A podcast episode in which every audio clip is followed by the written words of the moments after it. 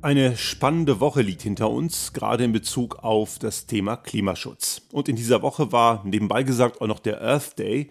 Der Earth Day zwanzig einundzwanzig, also der Tag, an dem wir uns nochmal bewusst über unser Verhalten im Kontext zu Klimaschutz Gedanken machen sollten. Ich befürchte, das haben die wenigsten getan. Das ist ein Thema, was auch in den entsprechenden Social-Media-Feeds zwar vorkam, allerdings natürlich untergeordnet, wie soll es auch anderes sein. Ich glaube, auch ohne Corona-Pandemie wäre das nicht anders gewesen. Und es gab ein paar verschiedene Meldungen diese Woche, die einerseits Hoffnung machen, aber auch Sorge bereiten müssten.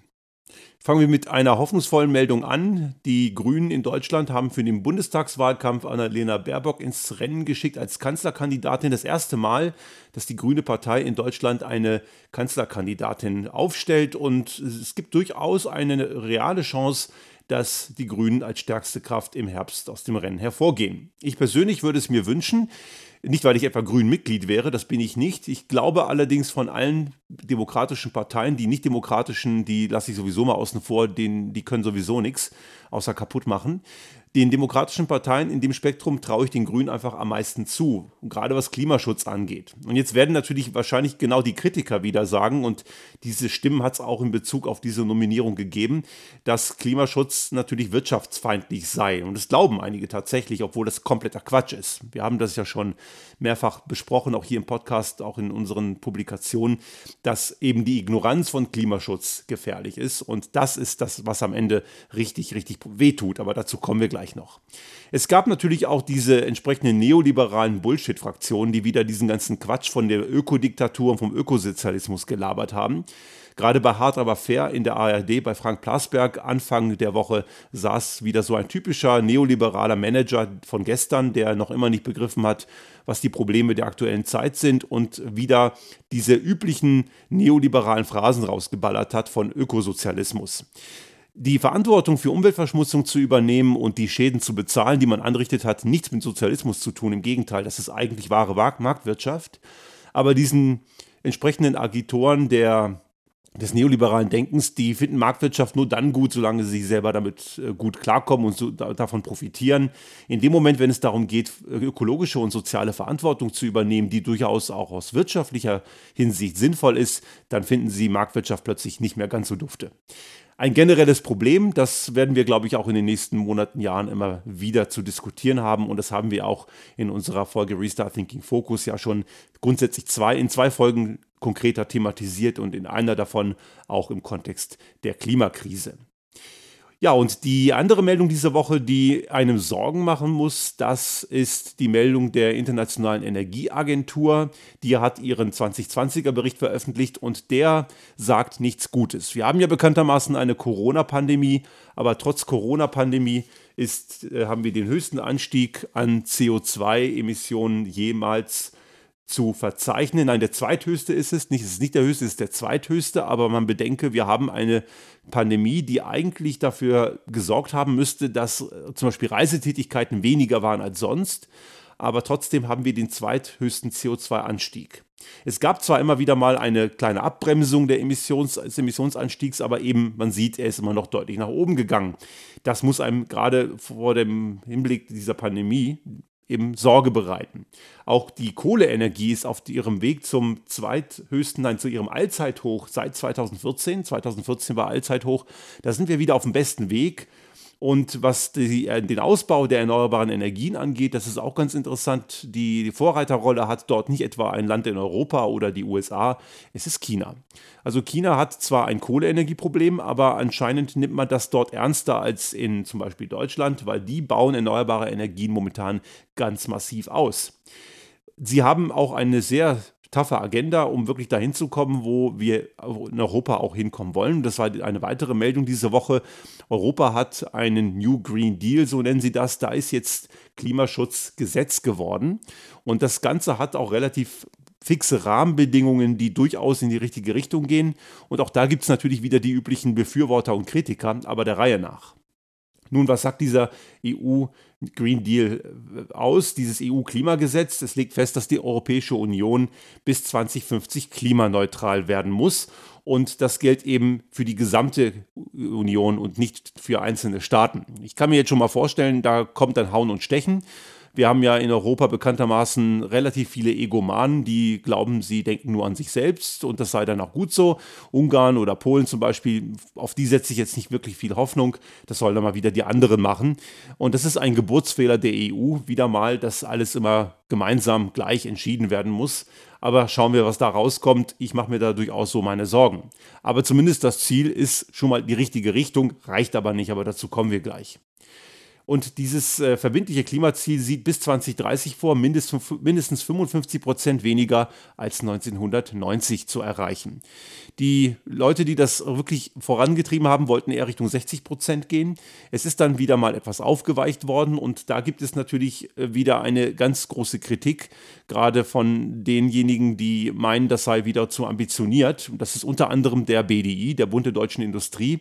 Die haben natürlich wieder rumgejammert, dass auch selbst dieses Ziel, was wirklich nicht reicht, zu sanft wäre, nein, zu, zu hart wäre natürlich, also viel zu hart und man würde das wahrscheinlich gar nicht schaffen. Na, wenn man nicht will, dann schafft man es in der Tat nicht.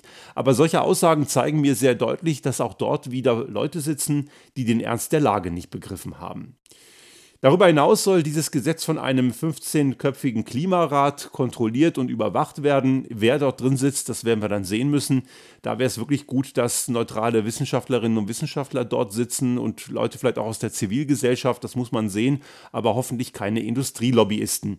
Denn wie schon gerade gesagt, der B D I ist ja nicht der Einzige, der jammert. Es gibt ja auch eine ganze Menge andere, die schon wieder rumschreien, dass das Ganze viel zu schlimm sei und die Wirtschaft zerstören würde. Der berühmte Ökodiktator natürlich. Natürlich wieder der ganze Quatsch, ja. Es gab natürlich auch wieder die üblichen Sprüche aus den Reihen der konservativeren und neoliberalen Parteien. Und äh, mir ist ein Statement diese Woche hängen geblieben von der Jungen Union in Nordrhein-Westfalen. Das war im Kontext dieser ganzen äh, Diskussion rund um die Kanzlerkandidatur. Und dort sagte einer, dass äh, man äh, Klimaschutz schon machen müsse. Also die leugnen das ja nicht. Das sind ja jetzt keine Bekloppten von irgendwelchen rechts- rechtsextremen Parteien. Aber sie sagen, ja, das äh, muss schon, ist schon wichtig, aber nicht um jeden Preis, so war die Aussage. Nun, die haben auch noch nicht begriffen, dass der Preis für Klimaschutz nie zu hoch sein kann, weil die Folgen viel schlimmer sind, aber dazu kommen wir gleich noch. Und dieses E U-Gesetz hat äh, auch natürlich auf der Seite der Befürworter von Klimaschutz große Kritik hervorgerufen, zum Beispiel Stefan Ramsdorf, der beim Potsdam-Institut für Klimaforschung sitzt, wird auch immer wieder in den Medien gerne zitiert. Der hat zu Recht gesagt, das eins Komma fünf Grad Ziel ist mit dieser Vorgabe in der E U gar nicht zu schaffen. Also das heißt also, entstanden und schon verloren. Das ist nicht so richtig nachvollziehbar, warum man dort nicht viel konsequenter ist. Das berühmte, die berühmte Fragestellung, warum hört Politik nicht auf die Wissenschaft? Wir haben das ja im Kontext der Pandemie und eines, äh, eines, einer Wutrede eines äh, proletigen YouTubers hier auch schon mal diskutiert. Die Frage kann man hier auch stellen. Warum tun sie das nicht?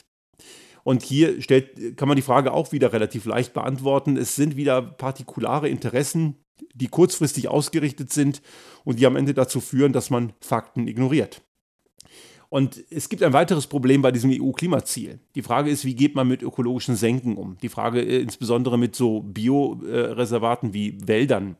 Wie sich Wälder entwickeln, kann man ganz schlecht sagen. Das ist immer so eine Sache. Wenn Wälder irgendwie durch Borkenkäferbefall wegsterben, dann sind sie unter Umständen als Beitrag zur Klimaentlastung und zur C O zwei Emissionsreduktion nicht mehr verfügbar. Die können sich entsprechend, weil eben die, die entsprechende Zerstörung fortschreitet, sind die plötzlich nicht mehr da und dann kann man das schlecht mitrechnen. Dann wird das Ganze deutlich anders.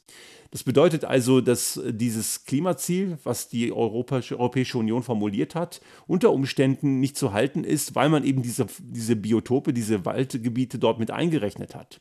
Unter gewissen ungünstigen Umständen bei Mooren und bei gewissen sumpfigen Landschaften kann das Ganze sogar ins Gegenteil kippen. Da kann aus einer C O zwei Senke plötzlich eine C O zwei Quelle werden. Wir kennen das Thema in sehr starker Ausführung in Nordsibirien, wo dort der Permafrost auftaut und diese sumpfigen Böden immer mehr Methan freisetzen. Das sind geradezu wirklich hohe T H G, also Treibhausgasemissionsschleudern. Und Methan ist noch weitaus schlimmer als C O zwei in seiner Wirkung. Also das ist wirklich noch ein sehr großes Fragezeichen, wie man damit korrekt, korrekt und richtig umgeht. Auch da muss man sagen, wenn man äh, die, das Ganze korrekt mitrechnet, nach den ganzen Modellen, die etabliert sind, kommen wir nicht mal auf fünfundfünfzig Prozent, dann sind es sogar eher weniger. Ja, was passiert jetzt weltweit? Weltweit gibt es dann eben nicht nur Länder wie China, die das Ganze sehr viel ernster nehmen, auch wenn sie immer noch recht hohe Emittenten sind, pro Kopf natürlich viel kleiner als wir hier. Also wenn die Leute immer sagen, ja, aber die Chinesen seien viel schlimmer, das ist natürlich so eine Binsenweisheit, so eine, so eine Trivialität. Wenn man natürlich sagt, ja klar, eins Komma drei, eins Komma vier Milliarden Menschen emittieren natürlich mehr als achtzig Millionen oder hier Österreich ist ja noch viel kleiner mit knapp neun Millionen Menschen. Aber die Pro-Kopf-Emission ist ja das, was wirklich zählt und da ist China deutlich besser und hat es sogar geschafft, in den letzten Jahren sogar leicht rückläufig zu sein in der Pro-Kopf-Emission, zumindest mal stagnierend, was uns hier nicht gelungen ist. Also dieses Zeigen auf andere hilft uns am Endeffekt sowieso nichts. Wir müssen unsere Hausaufgaben machen.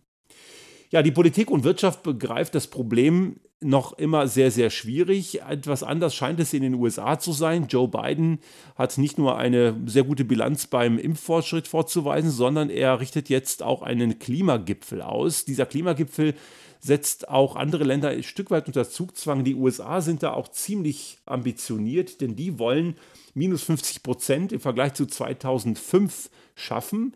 Und das Ganze bis zweitausenddreißig. Das würde sogar bedeuten, dass sie ein siebenundfünfzig-prozentiges Ziel packen. Das ist also deutlich ambitionierter als Europa. Und Joe Biden hat erkannt, dass in, so scheint es zumindest, dass in dem Thema Klimaschutz nicht nur eine Verpflichtung der Politik liegt, sondern eben auch ein verdammt großer Innovationstreiber. Und das haben wir auch schon einige Male diskutiert. Es geht wirklich darum, dass die Wirtschaft endlich diesen Gegensatz zwischen Klimaschutz auf der einen Seite und wirtschaftliche Prosperität auf der anderen Seite endlich mal auflöst und wegschmeißt. Der ist nämlich völliger Blödsinn. In dem Moment, wenn wir Klimaschutz nicht betreiben, und zwar nicht wirklich richtig konsequent betreiben, mit all dem Aufwand und den Kosten, die dahinter stecken, es ist natürlich erstmal ein Aufwand und damit auch Kosten. Wenn wir das nicht tun, dann wird es am Ende viel, viel, viel schlimmer. In dem Zuge eine spannende Meldung, gerade von vor ein paar Tagen, vom zweiundzwanzigsten April war das, glaube ich, in der New York Times. Die haben äh, raus äh, einen Bericht veröffentlicht von der Swiss Re, die hat das äh, mal ausgerechnet, also der Schweizer Rückversicherer, also die Versicherungen, die die Versicherungen versichern. Und die rechnen mit weltweiten wirtschaftlichen Schäden, wenn man die Klimakrise nicht ernst nimmt, von dreiundzwanzig Billionen Dollar. dreiundzwanzig Billionen, also nur die wirtschaftlichen Schäden. Da reden wir noch nicht von Investitionen, die man tätigen muss, um etwaige Klimaschäden, die sich dann auswirken, dann äh, zu korrigieren oder sich zu schützen, wie zum Beispiel Dammbau oder sowas. Das sind alles noch Sachen, die dazukommen. Nur die Schäden in der Wirtschaft, dreiundzwanzig Billionen Dollar. Also eine Summe, die verdammt viele Nullen hinten hat. Und das Ganze kann einem ja eigentlich nicht egal sein. Problem an der Sache ist, das liegt in der Zukunft. Die ist zwar gar nicht so wahnsinnig weit weg, wie viele glauben, da reden wir von wenigen Jahrzehnten, aber sie ist halt nicht nah genug, dass gewisse Entscheider und Verantwortliche auch in der Politik irgendwie erkennen, dass das Ganze wirklich ernst ist. Greta Thunberg hat mal vor einigen Jahren gesagt zu einer Runde von Politikern, I want you to panic. Das ist durchaus gerechtfertigt. Klar ist Panik ein schlechter, äh, ein schlechter Berater. Das ist jetzt auch so wortwörtlich in dem Sinne sicher nicht gemeint gewesen, sondern sie wollte nur klar machen, Leute, es ist verdammt ernst und ihr sitzt hier nur rum, als sei nichts. Wir glauben hier immer noch, wir hätten verdammt viel Zeit. Komisch, ne? Ist aber nicht so. Wir haben schon längst keine Zeit mehr. Und die Unternehmen, die heute schon in Klimaschutz investieren, und wir haben das große Glück, mit einigen Unternehmen zusammenzuarbeiten, die das durchaus schon sehr ernst nehmen, die werden auch in einigen Jahren viel wettbewerbsfähiger sein als alle anderen, die das nicht tun. Das kann man jetzt schon sehr klar sagen. Und trotzdem gibt es immer noch Leute, die entscheiden gegen Klimaschutz. Die schreien jetzt im Rahmen der Der, der entsprechenden Pandemie und der entsprechenden Belastung, obwohl einige von denen gar keine schlimme Belastung dadurch hatten, die haben sogar profitiert. Aber die sind ganz groß dabei, rumzuschreien, dass man jetzt unbedingt entlastet werden müsse, weil ja die Pandemie so schlimm sei. Nein, das Gegenteil ist der Fall. Wer jetzt die Unternehmen vom Klimaschutz entlastet, der begeht einen großen Fehler. Diese Unternehmen machen sich selbst damit kaputt und diese Unternehmen sorgen dafür, dass Innovation stecken bleibt. Die größten Innovationspotenziale stecken nun mal im Klimaschutz. Einige haben das wirklich begriffen. Und es ist eben interessant, was dort passiert. Gewisse Unternehmen in China, die in der erneuerbaren Energien tätig sind. Wir haben auch das auch in den U S A jetzt wieder unter der Biden-Administration. Mobilitätskonzepte. Tesla habe ich ja schon oft erwähnt, kann man in vielen Punkten zu Recht kritisieren. Aber die denken Mobilität ganz anders. Da geht es eben nicht um Autos. Auch das haben wir schon oft diskutiert. Die sind einfach deutlich weiter. Es geht nicht darum, einfach ein Auto jetzt künftig mit Elektromotor zu bauen. Das kann, können alle ermöglichen. Darum geht es nicht. Es geht wirklich um die Tatsache, dass man einfach Dinge anders macht. Und es gibt dann immer noch so die Leute, das sehe ich bei Twitter immer wieder, die behaupten dann und reden sich ihre Welt schön, dass die Technologie und entsprechende Innovation in der Technologie die Klimakrise lösen werden. Nein, das werden sie nicht. Wir werden die Klimakrise nicht lösen können, ohne unser Verhalten zu ändern. Punkt. Es wird nicht anders gehen. Diejenigen, die immer glauben, wir bringen da eine Technik rein, die uns von unserer Verantwortung entbindet, die sind, wie man in, glaube ich, in Bayern sagt, auf der Nudelsuppen dahergeschwommen. Also die glauben auch, dass Zitronenfalter Zitronen falten. Das ist nämlich komplette Illusion. Die Art und Weise, wie wir reisen, wie wir konsumieren, der Fleischkonsum zum Beispiel, der ist enorm viel zu hoch. Das können, mag einigen nicht gefallen, aber er ist faktisch zu hoch. Wir erleben jetzt schon wieder die, das, wahrscheinlich das vierte Dürrejahr in Mitteleuropa in Folge, wo wir jetzt schon sagen können, dass Futtermittel für die, für die Tiermast wahrscheinlich knapp wird, weil jetzt schon die Böden zu trocken sind, um die Futtermittel anzubauen. Also wird das Zeug, wenn es blöd läuft, wieder irgendwo aus Südamerika importiert mit einer entsprechend katastrophalen Ökobilanz. Und dann könnt, nützt es uns nichts, wenn wir uns einreden, dass das Viech hier um die Ecke aufgewachsen ist, wenn das Futtermittel aus Südamerika kommt. Ist dann ziemlich bescheuert gedacht. Umwelt verschmutzen, Umwelt schädigen muss mehr negative Konsequenzen für die Verursacher haben. Frankreich hat diese Woche beschlossen, den Ökozid, also die Beschädigung der Umwelt, unter Strafe zu stellen, einen Straftatbestand im Gesetz einzuführen. Das ist leider nötig. Wir müssen einfach lernen, dass das Appellieren an Freiwilligkeit und Eigenverantwortung leider nicht funktioniert hat. Man hat sich immer wieder mit der Wirtschaft auf irgendwelche Deals geeinigt, dass man freiwillig irgendwas reduziert und besser macht. Und ein paar wenige haben es sicherlich auch getan, aber in der Breite leider nein. Wir haben einfach immer noch das Problem, dass sowohl in Wirtschaft, aber auch in der Politik sehr kurzfristig gedacht wird. In der Politik ist der Treiber die Legislaturperiode und die daraus resultierende Wiederwahl. Und in der Wirtschaft sind es entsprechend kurzfristig ausgerichtete Bonusregelungen und Dividenden, die natürlich fließen müssen und das bitte möglichst schnell. Auch da sage ich immer wieder, auch wenn ich manchmal dafür geprügelt werde, das Modell Aktiengesellschaft ist wie Sozialismus, das ist eine gute Idee, aber sie funktioniert in der Realität leider nicht, weil der Mensch einfach ein gieriges Wesen ist. Ich möchte hier nochmal sagen, und ich wiederhole es deswegen, weil es so wichtig ist, es ist nicht der Planet Erde, den wir hier zerstören mit unserem ignoranten Verhalten. Dieser Planet, der wird uns überleben. Der hat genug Zeit dafür und eine Million Jahre sind im Erdzeitalter so gut wie nichts. Was wir zerstören, ist unsere ökologische Nische und wir zerstören dabei auch die ökologische Nische sehr vieler anderer Lebensformen. Die werden sich bei uns sehr wahrscheinlich nicht beschweren, aber wer sich heute schon anfängt zu beschweren und immer mehr beschweren wird, sind die, die heute klein und jung sind. Die werden irgendwann größer und die werden unsere Generation völlig zu Recht fragen, warum habt ihr nicht gehandelt? Und ich möchte wirklich, vielleicht ist es das, was Sie da draußen irgendwie dazu bewegt, Ihr Verhalten zu ändern. Insbesondere, wenn Sie vielleicht Kinder oder Enkel haben.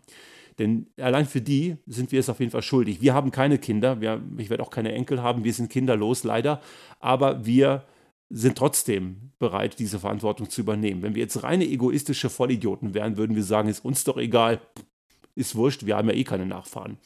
Das Und die Erde regeneriert sich, ne? Das kann man ja auch nochmal sagen. Nein, so denken wir nicht. Wir übernehmen Verantwortung, das tun wir sehr gerne. Und nebenbei gesagt, na gar nicht nebenbei, sogar direkt gesagt, das Verantwortung für, übernehmen für, die, für den Schutz des Klimas.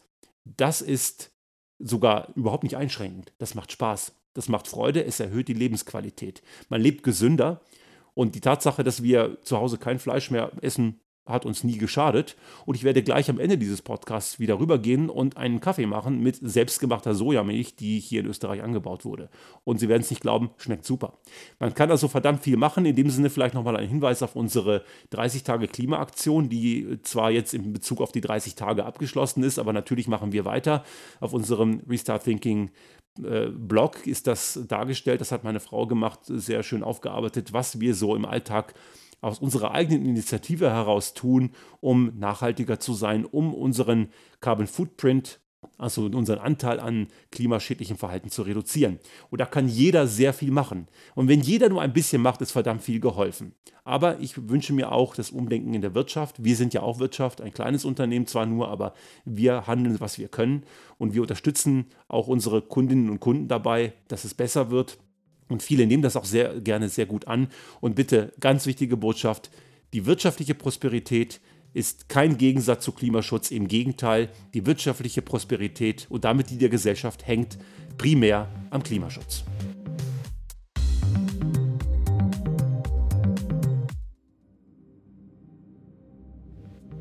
Sollte Ihnen unser Podcast gefallen haben und Sie auch künftig keine Folge verpassen wollen, dann abonnieren Sie uns einfach auf den gängigen Kanälen wie zum Beispiel iTunes, Spotify oder anderen Podcast-Hostern, oder auch auf unserem YouTube-Kanal finden Sie immer mit dem einen Tag Verzögerung die aktuelle Folge unseres Restart Thinking Podcast. Und selbstverständlich freuen wir uns in Zeiten der Aufmerksamkeitsökonomie über das eine oder andere Like.